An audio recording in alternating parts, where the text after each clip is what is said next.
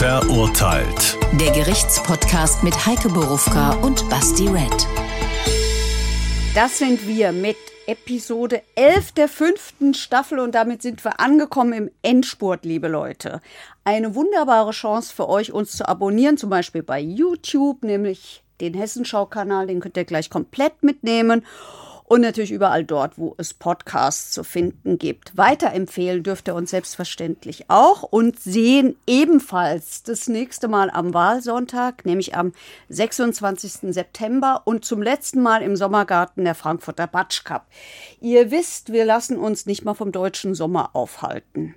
So, jetzt zum vorletzten Mal in dieser Staffel ein echter Fall, ein echtes Urteil, echtes Leben, echte Fragen, echte Antworten. Los geht's. So machen wir es. Ich ergänze noch, ihr könnt auch mal bei iTunes Rezensionen für diesen Podcast schreiben. Das hilft uns auch. Gute bitte. Bitte gute. Wollte ich nämlich gerade sagen, da könnten die Guten mal langsam überwiegen. Da ist sehr, sehr viel Lustiges über mich zu lesen. Liebe Grüße an meine Fans. Äh, mach bald einen OnlyFans-Kanal für euch. Nein, Spaß. Ja, Spaß ist kein gutes Stichwort. Der Spaß ist jetzt vorbei, weil äh, ihr kennt das von uns. Umso länger die Staffel geht, umso krasser werden die Sachen teilweise. Ihr habt, glaube ich, diesen Spannungsbogen schon erkannt. Zumindest hat mir das letztens einer gesagt und gesagt hat, er freut sich sehr auf Folge 11 und 12. Freuen ist auch das falsche Stichwort. Zwei falsche Stichworte, keine Einleitung. Wir hören uns an, was passiert. Der Fall. Am 5. Januar 2018 lauert ein 49-Jähriger in Hanau seiner Frau vor deren Wohnhaus auf. Er attackiert die 46-Jährige mit einem Messer. 21 Mal sticht er auf sie ein. Später sagt er, er habe nicht akzeptieren wollen, dass sich die Mutter seiner drei Kinder von ihm trennen wollte. Aus Eifersucht, aus einem übersteigerten Ehrgefühl und verletztem Stolz hat er zugestochen, sagt die Staatsanwaltschaft. Das Opfer hat die Tat überlebt, weil mutige Nachbarn den Mann gestoppt haben, als er auf seine Frau einstach. Eine Zeugin schlug ihm mit der Dachlatte auf den Kopf. Das Hanauer Landgericht hat den 49-Jährigen zur Höchststrafe verurteilt, lebenslang und deswegen versuchten Mordes ordentlich. Ne? Versuchter Mord lebenslang haben wir selten. Tatsächlich. Also es sind viele spannende Fragen, die auch neu sind für uns und trotzdem auch so ein kleines Happy End zu denken, Gott sei Dank müssen wir hier nicht über Mord sprechen, sondern Gott sei Dank hat die Dame es überlebt. Was es vielleicht ein bisschen einfacher macht, darüber zu sprechen, auch wenn es natürlich trotzdem eine unfassbare Tat wieder ist. Ich erinnere mich immer, wenn solche Dinge kommen an Folge 1, wo ich hier probiert habe, bei der Bratpfanne, diese Messerstiche nachzumachen und zu denken, ey, 21 Mal und klar, wir haben jetzt die Gründe gehört, warum das so sein sollte, aber oder warum er es gemacht hat, aus Ehrgefühl, dies, das, aber das ist trotzdem noch, was ich mir immer noch nicht vorstellen kann und will und Gott sei Dank auch nicht muss. Ich habe heute keine Chronologie, Heike. Kannst du mir mit einer Chronologie helfen? Weil meine allererste Frage war irgendwie, wo war das? Wir sind in Folge 11, Staffel 5. Ich habe es gelernt mit der Chronologie. Ich habe mich ja früh geschlagen gegeben. Ne? Es ist ja auch wirklich eine gute Idee. Ja, also wir könnten doch mal anfangen. Das ist ein Paar, das aus der Türkei kommt und nach Deutschland gekommen ist, nämlich 1990. Warum sage ich das? Ich sage es deshalb, weil es sich durch dieses ganze Verfahren zieht, nämlich ein Wort oder zwei Wörter, traditionsgebunden, autoritär sei er gewesen. Ich glaube, das äh, spielte eine große Rolle am Ende auch bei der Tat, was nicht heißt, dass es mit dem äh, Migrationshintergrund zwangsläufig zu tun hat. Ich fürchte, das finden wir auch bei den sogenannten Biodeutschen. In dem Fall spielt es aber einfach eine Rolle.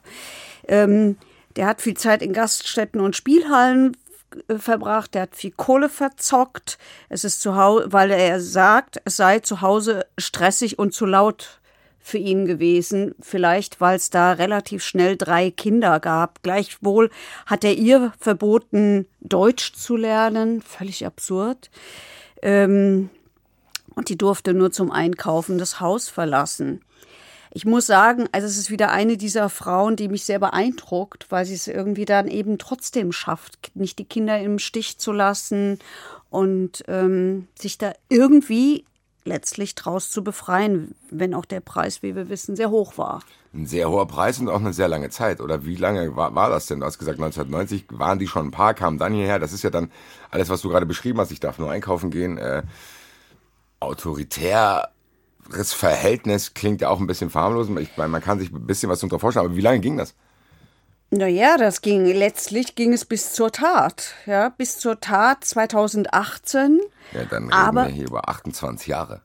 die, die zusammen sind, mehr oder weniger. Deshalb, weil die Frau diesen Mann nicht losgeworden ist. Ne? Also die hat sich schon irgendwann von dem getrennt. Vielleicht machen wir es doch mal so ein bisschen chronologisch. Also die kommen hierher. Äh, der arbeitet auch hier immerhin. Die, der, der spart so viel Geld zusammen, dass sie eine Eigentumswohnung äh, bekommen hört dann aber warum auch immer auf zu arbeiten, kassiert noch eine Abfindung, sie ärgert sich darüber, spricht zum ersten Mal von Scheidung und dann geht's halt bergab, dann geht der halt offensichtlich nur noch in die Kneipe und in die Spielhalle, verzockt die Kohle, das letzte bisschen, was noch da ist und dann passiert das, was gerne passiert. Dann wird die Wohnung zwangsversteigert. Ne? Also dann beginnt sozusagen der soziale Abstieg dieser Familie, ähm, den sie versucht irgendwie zu bekämpfen. Und gleichzeitig ist dieser Mann aber eben auch gewalttätig. Also 2010 gibt es dann Stress, weil die Frau ähm, zum Beispiel das Geld am Körper bewahrt und auf ihrem Portemonnaie schläft. Weil ähm, sie Angst hat, dass er es zum Zocken nimmt. Ja, weil sie drei Kinder zu ernähren hat und sich selber und das ist natürlich doof. Äh, wenn Ganz einer. Kurze äh, Frage. Ähm, hat dieser Stress, den du beschrieben hast und dieses angespannte Verhältnis und hat das erst angefangen, als er den Job verloren oder war das auch vorher schon scheiße? Oder ist quasi, also ich will eigentlich, glaube ich, nur die Wichtigkeit von diesem Jobverlust, Spielsucht, Wohnung verloren wissen. Oder glaubst du, es wäre auch ohne diese ganzen Dinge zu dieser Situation gekommen. Ja, das glaube ich. Ähm, ich glaube, das war sowas wie ein Katalysator wahrscheinlich, weil es. Der das Fass quasi noch zum Überlaufen ja, und hat, aber das Fass war schon voll. Hm, und okay. dazu geführt hat, dass diese Frau eben dann auch am Ende auszieht, ihre Töchter nimmt, die Scheidung beantragt. Starke Frau.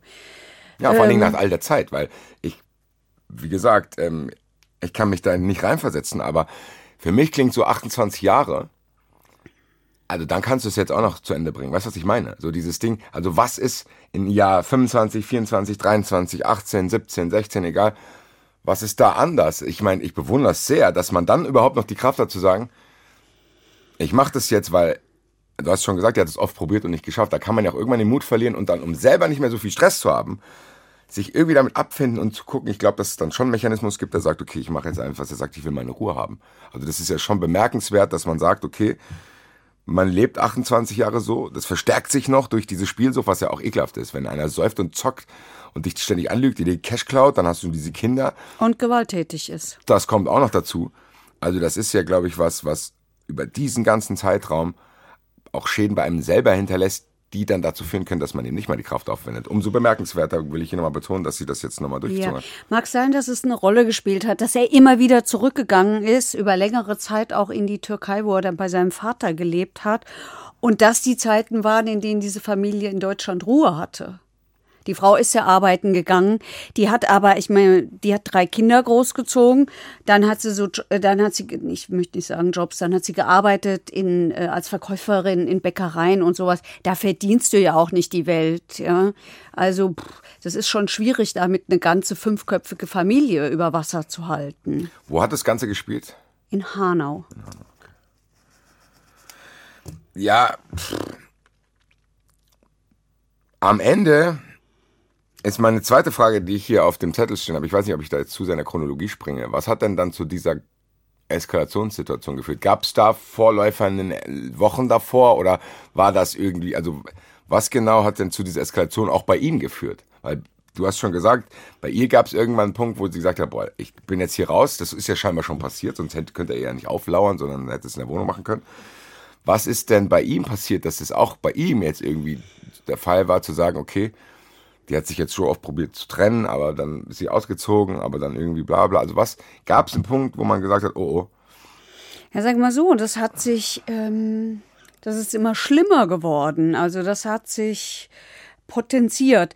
Da, ähm, dass dieser Mann psychisch auffällig ist, glaube das äh, liegt auf der Hand, aber er war eben auch so psychisch auffällig, dass er immer wieder in psychiatrischen Kliniken war, weil er suizidal war, weil er depressiv war, aber auch dort war er gewalttätig. Also es gibt ein Verfahren, das er hatte, wo er ähm, gewalttätig gegenüber einem Mitpatienten war auch dieser Frau gegenüber, als, als er sich mal geärgert hat über eine verschwundene Bankkarte und sowas von heftig mit einem Stuhl nach dieser Frau geworfen hat.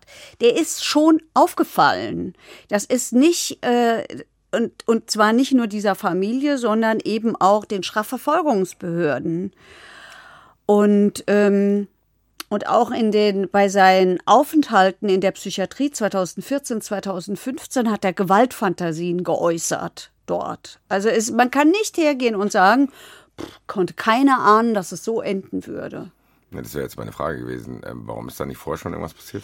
Es ist vorher was passiert. Also er hat diese Frau dann bedroht. Zunächst mit Textnachrichten, dann hat sie. Wie lange war die schon ausgezogen? Sorry, ich glaube, das ist wichtig. 2014. Okay, das heißt, sie ist schon eine Zeit lang weg. Ja, die Tat war Januar 2018. Die ist Mitte Das heißt- 2014 mit ihren Töchtern ausgezogen. Vier Jahre hat er es quasi trotzdem ausgehalten, ohne sie anzugreifen, in Anführungszeichen. Also ohne diese Eskalation, die wir jetzt haben. Ja, doch, der hat sie schon angegriffen, aber nicht mit einem Messer. Nee, was ich nur frage, ist, es ist jetzt nicht so, dass der Auszug ausschlaggebend war. Das wollte ich wissen, weil ich versuche. Ach so. Das ist nicht so, die ist Nee. ausgezogen, hat er gesagt, so, jetzt ziehst du aus, das reicht mir jetzt, jetzt gehe ich auf dich Nein. los, sondern da sind ja vier Jahre vergangen dazwischen. Das heißt, auch dieser Auszug kann nicht das auslösende Ding gewesen so, sein, sondern ja, vielleicht nein. nur ein Mosaik in diesem ganzen Wust. Ja, Ich will halt, glaube ich, wirklich immer noch rausfinden, warum an diesem Tag. ich fürchte, die Frage werde ich nicht beantworten können, aber vielleicht können wir es ja gemeinsam schaffen.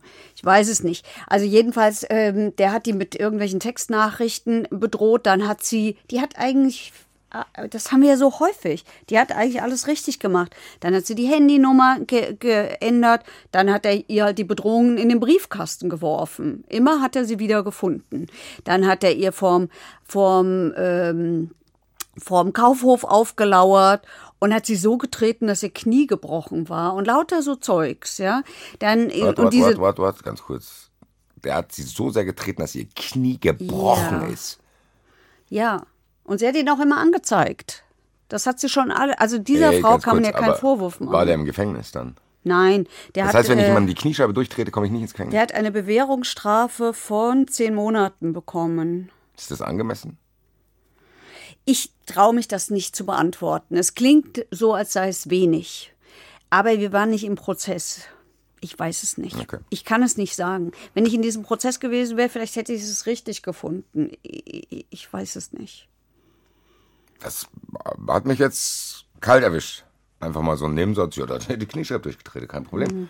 Das ist ja Heftig. auf jeden Fall trotzdem schon mal ein Anzeichen zu sagen, okay, ganz ehrlich, shit, it's getting serious. Warum, Ja, ich frage mich trotzdem, warum ist da nichts passiert, um diese Frau zu beschützen?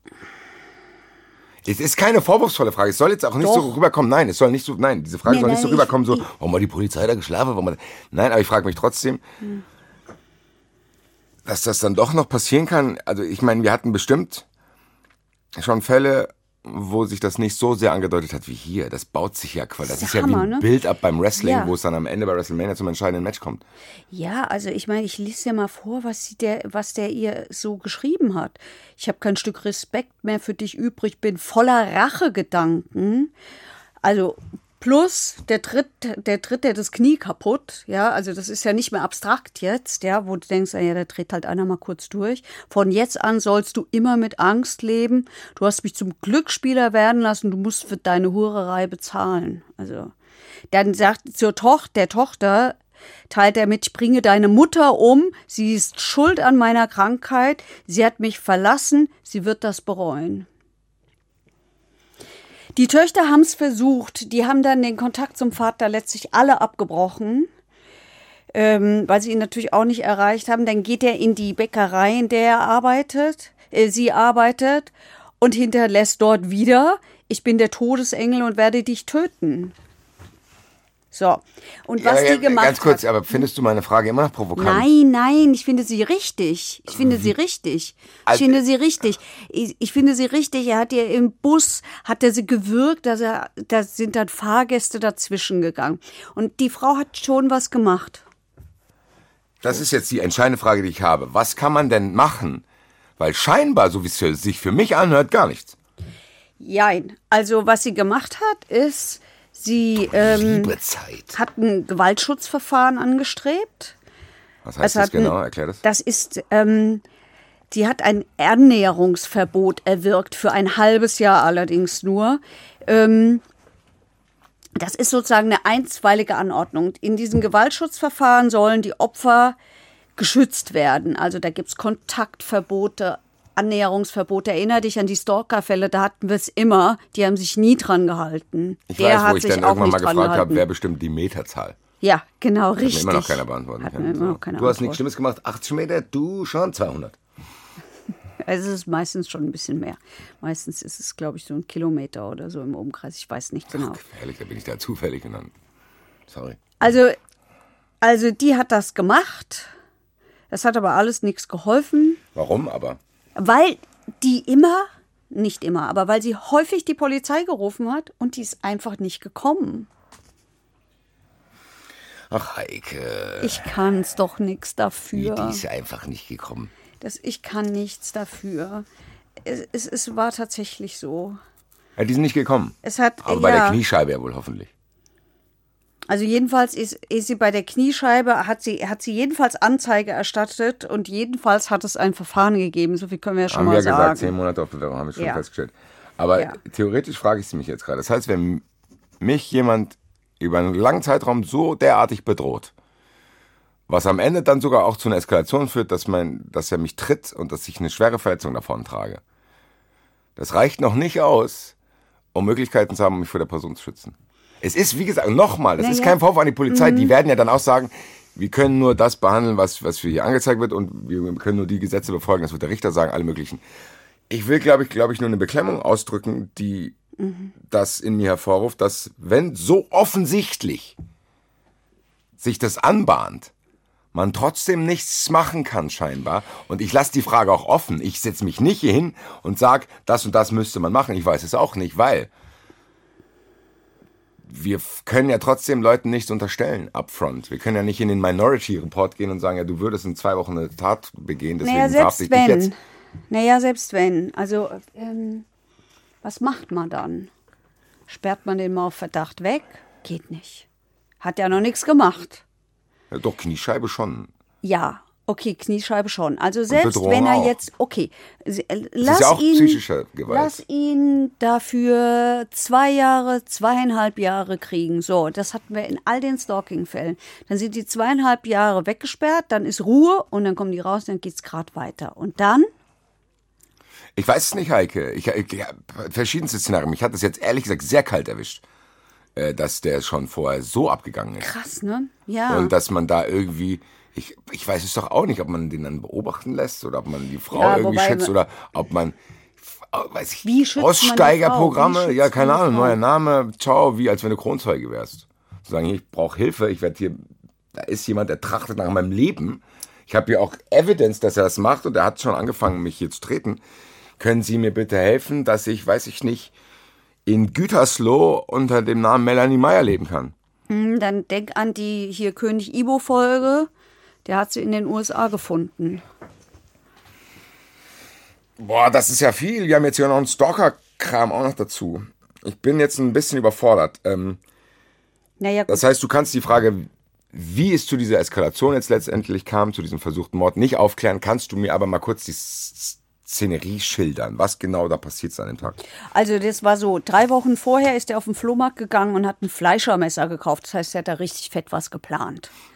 Ne? Also der hat das Fleischermesser scheinbar nicht gekauft, um Fleisch damit zu Boah, Alter, ich zerteilen. frage gleich den Kameramann, ob er hier weitermachen kann. Ich raste gleich komplett aus. Ja, ja okay. So, und dann hat er zur Tochter gesagt, Produzenten, nicht Kameramann. Sorry, ich wollte dich nicht herabwürdigen. Ja, genau, dann äh, hat er der Tochter gesagt, ab dem Neujahr wird es für euch alle schlimm enden. Also er kündigt's an. Dann haben wir den 3. Januar. Da ist er vor der Haustür und sagt, du bist fertig. Da ruft die die Polizei und die Polizei kommt nicht. Dann haben wir den 4. Januar, einen Tag vor der Tat. Dann wirft er einen Zettel in den Briefkasten, kündigt an, kündigt eine Bluttat an für den Geburtstag der mittleren Tochter, zwei Tage später. Und abends lauerte er ihr vor der, vor der Haustür auf und sagt ihr, ich bin so oder so da. So, dann sieht er die an der Bushaltestelle nachmittags, blickt sie hasserfüllt an. Sie ruft die Polizei an. Die Polizei sagt, sie soll doch bitte am nächsten Tag wiederkommen. Achtung, du musst jetzt gleich ausrasten. Ähm, wiederkommen mit ihrem Gewaltschutzbeschluss. Also die soll erst mal vorweisen, dass sie was hat. Das ist natürlich furchtbar. Das ist natürlich furchtbar. Ja, und dann? Dann geht er in das Café, in dem die eine Tochter arbeitet, drückt ihr einen Zettel in die Hand. Da steht drauf, ich werde die Ehr Ehrenlose dem Teufel überlassen. Alles erdenkliche Leid, Schmerz und Kummer sollen euch bis zum Ende eures Lebens begleiten. Damit ihr mich irgendwann mal versteht, ich kann die Beleidigungen der Hure nicht mehr ertragen. So, nächster Tag, Tattag. Der steht früh morgens bei der vorm Haus. Die ist immer relativ früh, kurz nach sieben hat sie das Haus verlassen. Das tut sie auch an diesem Tag. Sorry, ich muss da jetzt nochmal nachfragen. Das heißt, selbst einen Tag vorher, dieser Kram hat nicht dazu geführt, dass am nächsten Tag irgendwas Nein, in ich die sag Wege dir ja, ist. die, die, ich sag dir ja, die ruft die Polizei an und die Polizei sagt, ja, bitte bring mal deinen Gewaltschutz, äh, komm morgen wieder und bring deinen Gewaltschutzbeschluss bitte schön mit. Das ist schon ein Problem, ja. Sehe ich auch. Ein Problem. Ja, ja Leute. äh, Also so auf ein selber Tablett kriegt man es, glaube ich, nicht aufgeliefert, was das, was passieren wird. Ja. Ja. Ähm, jetzt ist es passiert. Ich kann es jetzt hier auch aus dem Stuhl nicht ändern. Ähm, der steht dann morgens da vor der Tür. Hat es Ja. am Vortag angekündigt. Ja. Und was macht er jetzt? Der steht an der Tür und sie kommt raus, will den Müll wegbringen. Der springt ihr entgegen und sticht unmittelbar auf sie ein. Und zwar Kopf und Gesicht. Das wäre jetzt nämlich meine Frage gewesen. Wie überlebt man 21 Messerstiche? Ist er Ja. entweder amateurhaft gewesen oder hat er, hat sie einfach einen unglaublichen Suff gehabt? Sie hat unglaublichen Suff gehabt, weil es extrem tolle Nachbarn in diesem Haus gibt. Die, Das haben wir schon gehört. Ich will auf jeden Fall die Dame mit der Dachlatte grüßen. Meinen aller, allergrößten Respekt. Ähm, die sind alle aber trotzdem scheint er es ja geschafft zu haben, 21 Mal auf die zuzustechen. Ist Ja. da so eine Story dabei mit 1 Zentimeter weiter rechts und dann wäre es vorbei? Also wie kann ich das einschätzen, Na das Glück, was schon. sie hatte? Na schon, also die, im Kopf die ist ja, Kopf, ich glaube, im Kopf ist nicht viel Spielraum zu sagen, ja, da ist okay, da ist Kopf, okay, da ist Gesicht, Brustkorb, Rücken. okay. Das alles ist, das sind alles tödliche tödliche Zonen. Und 21, das ist ja schon Ja. wirklich sehr viel Ja. Glück dann. Und die schreit und es hören drei Nachbarn. Nachbarin Nummer eins, 82 Jahre alte Frau, schlägt mit dem Einkaufstrolli, den sie vor der Tür stehen hat, auf ihn ein. Die sind mega, die Nachbarn, die sind der Hammer. So, Nachbar Nummer zwei holt die Dachlatte, schlägt dem auf den Rücken, der sticht weiter. Nachbarin Nummer drei kommt, ruft die Polizei, schnappt die Dachlatte und haut dem mit voller Wucht mit der Kante viermal auf den Kopf. Und das rettet die letztlich. Weil er dann bewusstlos wurde oder ist er dann weggerannt? Nee, der ist weggerannt. Der ist geflüchtet. Und äh, der ist geflüchtet und weil sie ja so gleich die Polizei gerufen hat, sind relativ schnell Rettungskräfte da, Krankenwagen ist da. Ähm, der geht trotzdem ziemlich schlecht und äh, es gibt da halt dann eine Notoperation. Und da wird sie gerettet. Aber sie wird halt nur in Anführungsstrichen körperlich gerettet. Ansonsten ist die Frau ein Frack. Ja, die Frau ist halt äh, dauerhaft. Also die, die hat im Prozess gesagt, sie lebt eigentlich nur noch wegen ihrer Kinder weiter. Das ist schon schrecklich. Äh, weil sie körperlich so sehr eingeschränkt ist oder seelisch auch Nee, weil die einfach, äh, weil die einfach so traumatisiert ist. Die wohnt immer noch im selben Haus ähm, und sagt, jeden Tag geht sie da an dieser Stelle vorbei. Und, ähm, und jeden Tag wird sie an diese Tat erinnert. Ist sie körperlich wenigstens wieder auf der Höhe? Oder Einigermaßen. Sitzt sie im Rollstuhl oder Nein, kann sie ganz normal laufen Ja. und irgendwie was machen? ja. Ja. Aber hier nochmal zu dieser Dachlattennachbarin. Ne? Ja, bitte. Also irgendwie die Frau ist, das war, ist so eine total bescheidene Person. Die haben ja Das nur alle vor mich, ehrlich Gericht. gesagt. Ja. Mich rührt es sehr, diese Weißt du, drei Nachbarn. die- die auch die kam- Oma und dass da Leute, es, es rührt mich sehr. Vielen, vielen Dank auf jeden Fall an diese drei. Ja. Personen. Und die, diese, diese Oma, ähm, die ist von der, ähm, hier von dem Opfer, also der Geschädigten, wie die Juristen immer so gerne sagen, ähm, die hat sie dann, als sie sie zwei Monate später wiedergesehen hat, hat sie sie umarmt und hat gesagt, du bist mein Engel. Das ist doch irgendwie ganz schön. Erzähl mir doch sowas nicht. Doch, ein bisschen, das, doch, Doch, ein bisschen. So, und die. Dachlattennachbarin, die ist nämlich von der, die ist eigentlich von der Nachtschicht nach Hause gekommen. Wollte sich ins Bett legen, hat sie erzählt, hatte sich schon umgezogen, hört jemanden schreien, hört eine zweite Frau schreien, nämlich hier die, die, die, die, die Oma, die Nachbarsoma. Ähm, Und hat dann, schwupps, ist die in die Hose wieder gehüpft und ist da raus und hat dann wie im Dauerfeuer, hat sie gesagt, mit der Dach, äh, wie im Dauerfeuer habe der gestochen und deswegen äh, war das für die überhaupt keine Frage mit der Dachlatte. Und dann ist sie gefragt worden, wie fest haben sie denn gehauen? Und da hat sie gesagt, ich habe mein Bestes gegeben, wie wenn man halt einen Nagel einschlägt. Also die hat schon zum Glück erkannt, äh, da müssen jetzt rohe Kräfte walten, Aber es ist damit ja dieser Typ ablässt. Weil es ist oft so, dass das nicht passiert ist, weil man ja auch im Endeffekt auch verständlicherweise teilweise Angst hat selber, dann geht er halt auch Das nicht ist los. extreme Zivilcourage, die die alle drei da gezeigt haben. Krass. Also das muss ich mal trauen. Da ist ein Typ mit einem Messer. Haben die wenigstens diesen Preis da gekriegt von Rudi Zerner bei Aktenzeichen? Das glaube ich nein. Das ist hier meine Aufforderung. Das glaube ich nein, weil, weil vor allen Dingen die Dachlattennachbarin, weil die halt auch so bescheiden ist. Die, die hat sich da nicht feiern lassen. Dann verleihe ich dir hier einen Preis vom Verurteilt. Du kriegst den Verurteilt Couragepreis, ihr alle drei. Ja, aber der Staatsanwalt hat es im Prozess auch nochmal gesagt. Also er- der hat nochmal sehr deutlich betont und immerhin die örtliche Presse hat, hat ebenfalls sehr deutlich betont, Okay. was für, eine, was für eine Leistung das war. Was ist dann passiert? Ist er, der ist dann abgehauen. Der Wann ist dann abgehauen. dann der ist abgehauen und der ist, äh, der ist zur Polizei gegangen. wie? Der ist abgehauen, hat abgehauen, gesagt, hat sich auf, auf, auf eine Mauer in der Nähe der Polizei gehockt und ähm, jo, hat gewartet halt, dass er da festgenommen worden ist. also der hat, sich, der hat sich bei denen gemeldet, oder was? Der saß da, dann ist nach dem gefahndet worden. Die, Und dann hat er da die gesessen, hier, nach, so ungefähr. nicht weit laufen, ich habe mich hier rechts von Ja, also was er jetzt genau gesagt hat, kann ich nicht beantworten.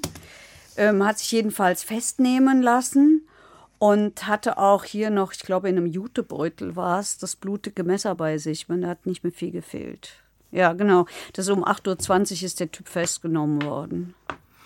Dann ist er in die, dann, aber, das muss man vielleicht auch noch dazu sagen, dann fragt er als erstes, das hat am Ende dann im Prozess halt auch eine Rolle gespielt, ne? Dann fragt er als erstes, ob sie tot ist. Und scheint enttäuscht zu sein, ähm, dass sie es nicht ist. Und im Knast hat er dann auch sehr schnell zu einer Psychologin gesagt, meine Rache ist noch nicht vorbei. Das soll selbst wissen. Ähm, aber dann gibt es ja einen Prozess. Dann gibt es Anklage, angeklagt versuchter Mord.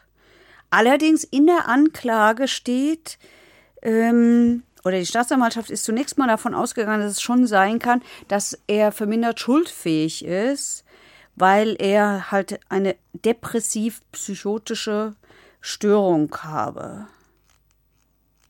Ja.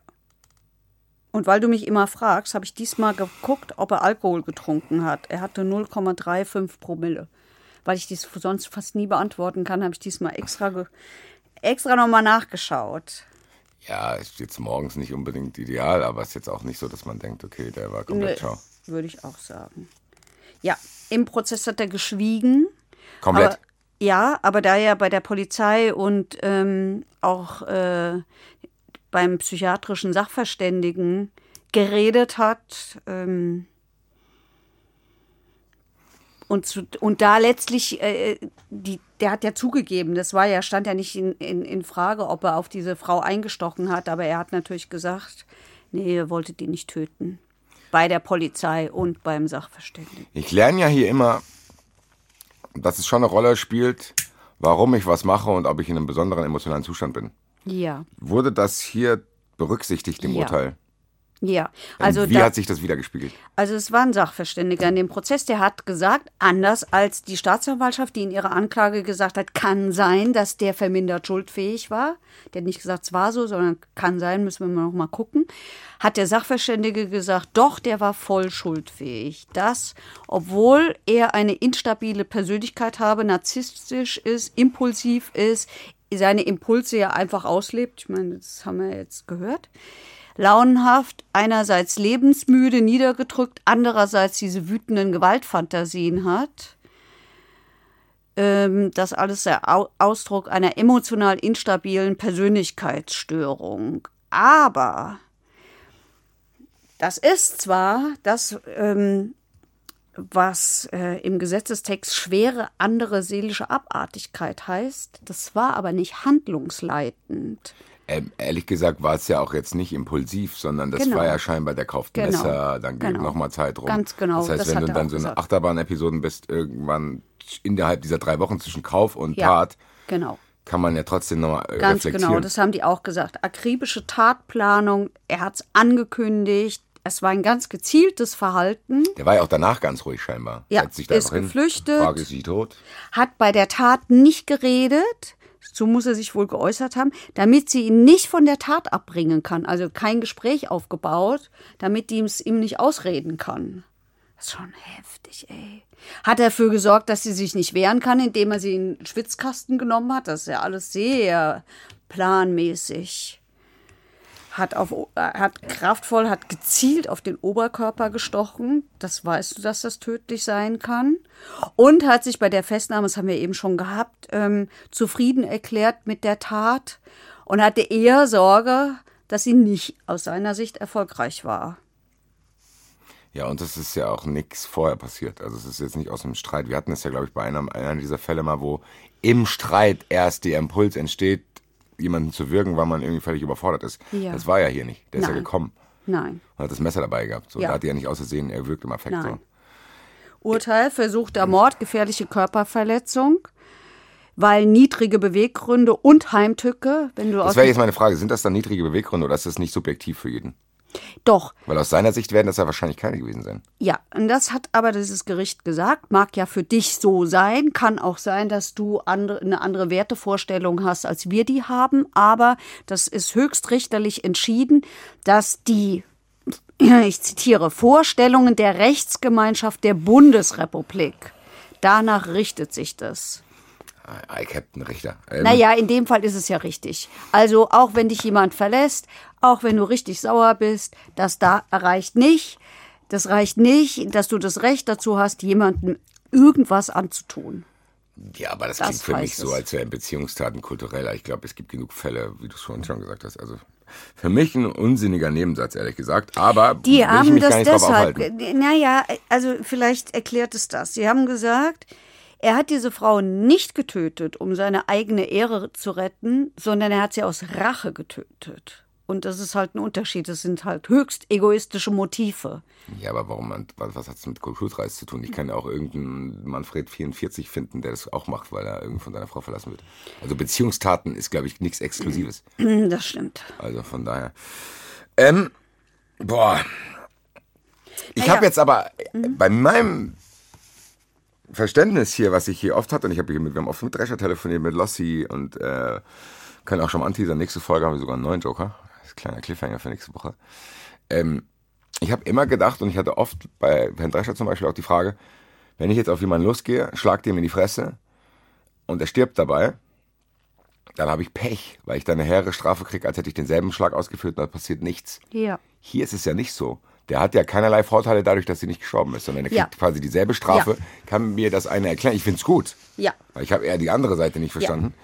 Das Gericht hat gesagt, also du hast ja bei versuchten Mord einen Strafrahmen von drei bis 15 Jahren und hier ist lebenslang rausgekommen. So, Ne? das ist ja im Endeffekt, hätte er im Endeffekt ändert sich gar nichts dadurch, dass sie gestorben ist. Dass sie nicht gestorben ist. Ja, aber wäre sie gestorben, wäre es dieselbe Strafe gewesen. Ganz genau. Ach so, ja, ganz genau. Ja, das Gericht hat gesagt, diese Frau hat nur deshalb überlebt, weil sofort ärztliche Hilfe da war. Danke an die Nachbarn. Ähm, die Tatausführung bleibt aber komplett verwerflich. Im Schutz der Dunkelheit lauert er ihr auf. Ohne jede Vorwarnung sticht er 21 Mal auf diese Frau ein. Also wirklich ganz erhebliche kriminelle Energie. Plus die Persönlichkeit dieses Angeklagten, der sich einfach über, da ist es dann nämlich auch schon vorgekommen, der sich einfach über alles hinwegsetzt, über das Gewaltschutzgesetz, ja. Es ist mir alles scheißegal. Ja, ich, wie gesagt, ich verstehe es. Ich habe halt nur vorher äh, ab und zu mal äh, das Gefühl gehabt, dass das eben nicht immer so ist. Aber das heißt, die haben das Ja. schon so gewertet zu sagen, du hast keinerlei Dinge dazu getan, dass eben Genau. kein Tatrücktritt, keine Überlegungen, kein. Gar nichts. Und sie haben auch überrascht mich und finde ich aber gut, ehrlich gesagt. Ja, es ist auch Weil im überraschend. Endeffekt kann der überhaupt nichts dafür, dass sie nicht tot ist. Ganz genau. Und der sollte auch nicht dafür belohnt werden, dass es nicht so ist. Ja. So, also von daher. Was ich mir auch aufgeschrieben habe in der Vorbereitung, da hatte ich noch nicht mal im Ansatz eine Vorstellung, wie krass das war. Wo kann man sich denn als Frau Hilfe suchen, auch wenn das jetzt scheinbar trotzdem sehr ernüchternd ist, dass das nicht hilft, weil ich habe letztens ging irgendwie so ein Video rum, es gibt irgendwelche Zeichen, die du am Fenster geben kannst, bla bla. Was gibt's denn da? Was kann ich denn machen? Naja, du kannst entweder zu, ähm, zu Schutzorganisationen für Frauen gehen, der Was Frauennotruf, sonst was. Na, die wissen wenigstens, wo du hingehen musst. Aber da muss man halt auch weggehen. Das heißt, es gibt, es ist Wahnsinn. Eigentlich müsste man sich da mal ein bisschen ausführlichere Gedanken machen. Nicht ich, sondern irgendwelche Leute, die da wirklich im Thema sind. Das, also das kann ja nicht sein. Also ich weigere mich zu sagen, wir leben in einer Welt, wo wenn ich am Tag vorher so einen Brief kriege und jemand ist so unterwegs, dass ich keine Möglichkeit habe zu sagen, hm, ich würde schon gern weiterleben. Also tatsächlich ist es auch so. Ich sag ja sonst gerne, naja, also hinterher sind wir immer viel schlauer, aber in diesem Fall, also äh, wie deutlich hätte er es denn noch sagen sollen? Vielleicht, das habe ich mir Also ganz kurz auch gedacht. Plus diese, diese, diese Intensität, die er wählt. Knie. Genau, ja, mit dieser Intensität, die er wählt, ist vielleicht sogar ein unterbewusster Hilferuf. Im Sinne von bitte, bitte verhindert, dass ich das mache, weil ich mache das. Weil am Ende tut er sich ja kein, du tust ja keinen Gefallen, jetzt mal planungsmäßig. Sagen wir mal, ich bin der Typ. Ich will das durchziehen. Ich tue mir ja keinen Gefallen, wenn ich das vorher ständig ankündige. Dann mache ich es mir eigentlich schwerer. Wenn ich das aus dem Nichts machen würde, pam pam, sage ich, ja, habt ihr nicht mit gerechnet, so. ist viel leichter. Du meinst, es ist, Das ist ein ähm, Impuls zu sagen, ey Leute, ich mache das bald. Bitte. damit die sagt, ah, okay, probieren wir es nochmal. Nein, damit irgendjemand ihn davon abhält, vielleicht irgendwelche staatlichen Institutionen. Weil am Ende, nochmal, der muss ja, wenn ich jetzt weiß, ich will das morgen machen, dann bin ich ja eigentlich nicht so dumm und gehe am Vortag dann und kündige es an. Weil dann muss ich damit rechnen zumindest, dass es die theoretische Möglichkeit besteht, dass sie besser vorbereitet ist. Also eigentlich tut er sich ja aus Tätersicht keinen Gefallen mit dieser Ankündigung. Also, aber vielleicht habe ich da jetzt auch viel zu viel hineingegeistert. Die letzte Frage, die ich hier stehen habe, ist, du hast sie schon ein bisschen angerissen. Was ist heute die Situation? Wie geht's den Kindern? Wie geht's der Mutter? Was, arbeitet sie? Und wie was, was, kann ich mir das vorstellen? Ja, also der geht's nicht gut. Und wie gesagt, sie hat äh, gesagt, dass sie nur noch lebt für ihre Kinder. Die Kinder, die Töchter haben vor Gericht. Ähm, eine hat ausgesagt, ach so, vielleicht noch, dass man, eh, vielleicht, dass man es, da muss ich es gar nicht so, muss ich gar nicht so rumfabulieren. Die, die, sowohl die eine Tochter als auch die Mutter sind vernommen worden in Abwesenheit des Angeklagten. Das ist ja relativ ungewöhnlich. Vielleicht kannst du dich erinnern, wir hatten es im Susanna-Fall auch. Da ist auch ein sehr, sehr wichtiger Zeuge vernommen worden, weil der so Angst vor dem Angeklagten hatte und offensichtlich sich nicht getraut hat, in dessen Anwesenheit auszusagen. Dann ist der Angeklagte hier auch in einen anderen Saal gekommen. Das ist ein, äh, technisch ein riesiger Aufwand, weil du ja, weil der ja mitkriegen muss, was da gesagt werden muss und weil du, weil er auch sehen soll, wie das ist. Gestik, Mimik spielen ja auch eine Rolle. Das heißt, der kommt in einen anderen Aber Raum. äh, ganz kurz, sagt man das den Leuten dann? We Weil die ja, eigentlich wollen die ja nicht, dass er es sieht und hört und dann sagt Ja, ja, natürlich wissen Ah, die das. okay. Das kriegst du auch mit. Das kriegst du auch mit, weil der wird ja immer. Justiz ist ja jetzt technisch nicht immer auf dem allerneuesten Stand. Das heißt, da geht auch gerne mal was schief. Und dann wird immer 25 Mal hin und her gefragt, hört ihr uns? So. Seit Corona kennen wir das ja. okay, okay. Hörst du mich, siehst du mich? So. Aber das ist zum Schutz gemacht worden. Die eine Tochter hat die Aussage auch verweigert. Die hat geweint, hat die Aussage verweigert. Die hat es nicht geschafft. Gegen den Vater auszusagen, ist ja auch wirklich schwierig. Das ist kompletter, absoluter Die andere Alles, hat gesagt, nach der Scheidung ist er zum Stalker geworden. Dann kamen Beschimpfungen, Drohungen, alles hat sich ständig ge gesteigert. Alles war ihm scheißegal. Weihnachten 2017 kündigt er das Geburtstagsgeschenk für die Mutter an. Toll. Und dann macht er es wahr. alles. Ja, ich habe keine Fragen mehr. Hast du noch was? Ja, also wie gesagt, diese Frau hat äh, täglich Angst, das Haus zu betreten, kann nicht mehr arbeiten gehen und sagt, sie lebt nur noch für ihre Töchter. Die war auch in Begleitung von einem Anwalt, der hat sie immer mal wieder beruhigend, hat sie, hatte ihr im wörtlichen Sinne die, die Hand gehalten. Right. Noch irgendwas oder wollen wir probieren, uns irgendwie im Zuschauerraum abzulenken? Würde ich sagen. Dann gehen wir doch schnell dahin.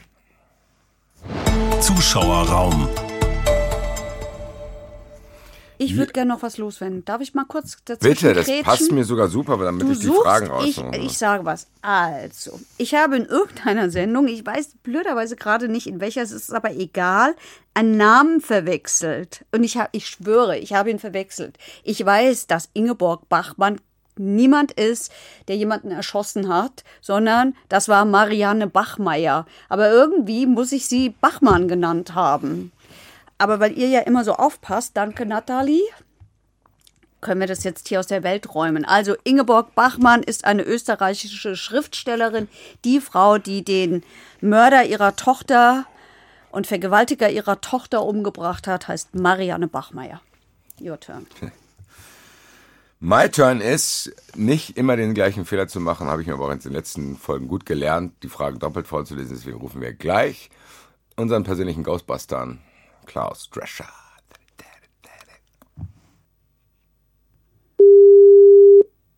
Drescher.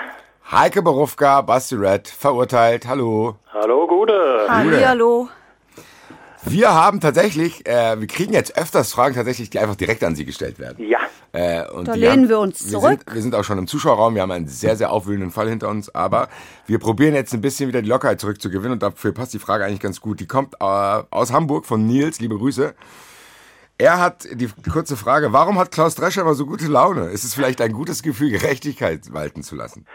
Das ist eine schöne Begründung, mit der Gerechtigkeit walten zu lassen. Nein, ich bin ein äh, zutiefst positiv gestimmter Mensch. Ähm, zu langen, langen Zeiten war ich mal bei der Bundeswehr und da haben wir so äh, Sprüche an unsere Spinde, wie die Kleiderschränke da heißen, geklebt.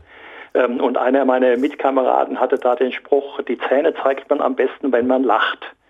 Und das fand ich eigentlich ein sehr schönes Lebensmotto, äh, weil man mit einem lachenden und freundlichen Gesicht äh, Leuten durchaus auch mal irgendwelche Weisheiten äh, ja, sagen kann, ne, bis sie merken, dass das ernst ist, ist die Situation schon vorbei und äh, warum soll man, und es kommt ganz viel zurück, ne? wenn man den Leuten freundlich entgegentritt, dann kommt halt einfach viel zurück und äh, das ist so ein bisschen, was ich versuche zu beherzigen und deswegen habe ich eigentlich fast immer gute Laune.